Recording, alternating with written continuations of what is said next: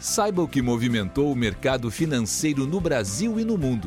Você está ouvindo o Análise do Dia, um podcast original do Cicred. Olá, pessoal, sejam muito bem-vindos a mais um episódio do Análise do Dia, o podcast do Cicred. Muito obrigada por estarem nos ouvindo. Aqui quem fala é Eleonora de Oliveira, da equipe de análise econômica. E hoje, nesta quarta-feira, 3 de janeiro de 2024, o dia foi mais agitado na cena externa, com a divulgação da ata do Fed e uma intensificação dos conflitos geopolíticos no Oriente Médio. Bom, na cena externa, o destaque do dia era a divulgação da ata da última decisão de política monetária do Fed, o Banco Central dos Estados Unidos. Mas o documento só seria divulgado em meados da tarde, o que não explica as perdas mostradas desde a abertura em uma reversão do expressivo rally do final de 2023. Pois bem, logo pela manhã, o presidente da distrital do Fed de Richmond, Thomas Barkin, evitou descartar mais aperto monetário à frente, já que a inflação poderia persistir acima da meta de 2% ou cair apenas no que se refere à inflação de bens, o que dificultaria o trabalho do Fed. Barkin também ressaltou que a inflação de serviços permanece elevada, de forma que mais precisaria ocorrer para reduzir a demanda.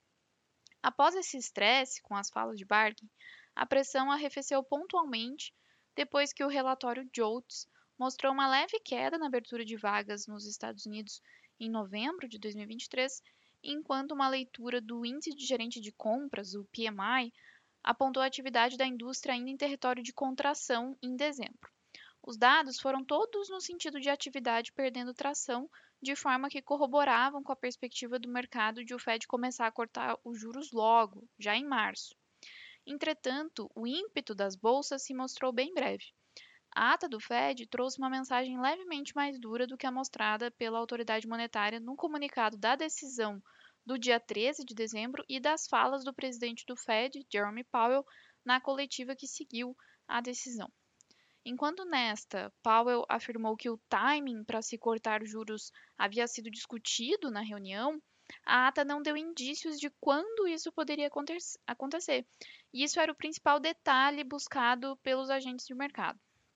A ata revelou que uma taxa de Fed Funds mais baixa em 2024 se mostrava apropriada, mas deixou o timing em aberto.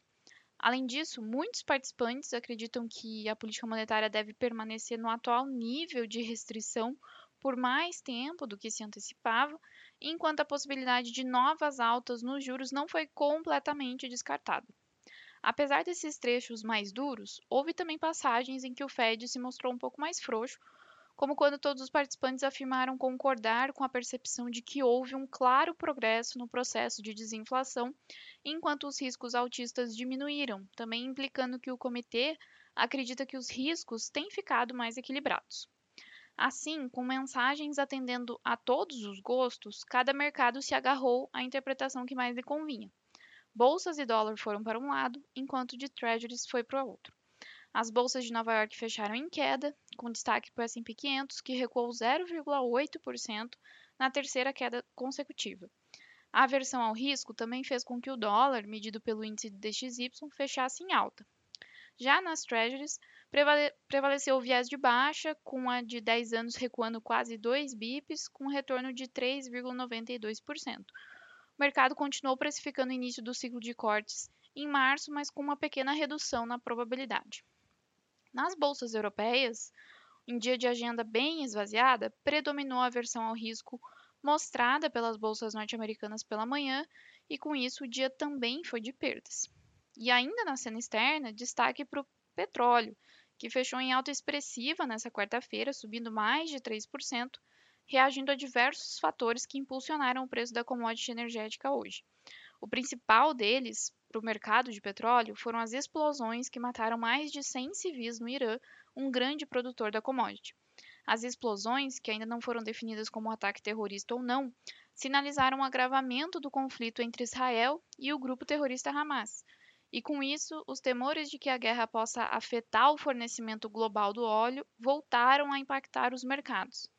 Além disso, houve interrupção da produção do óleo na Líbia por conta de protestos na região e, por fim, um comunicado da OPEP, reforçando o compromisso do grupo com a unidade, coesão e esforços contínuos para manter a estabilidade do mercado de petróleo em 2024. A nota, que foi divulgada no site da OPEP+, é uma tentativa de frear especulação sobre um desacordo entre a Arábia Saudita, principal liderança do grupo, e membros que advogam por um aumento das cotas de produção. Bom, aqui no Brasil, o dia também foi de agenda de indicadores bem esvaziada e poucas movimentações. A ata do Fed acabou fazendo pouco preço, já que as atenções estavam voltadas para a arrancada das ações da Petrobras, que subiram mais de 3%, reagindo a essa disparada do petróleo no exterior e meia piora na cena geopolítica no Oriente Médio.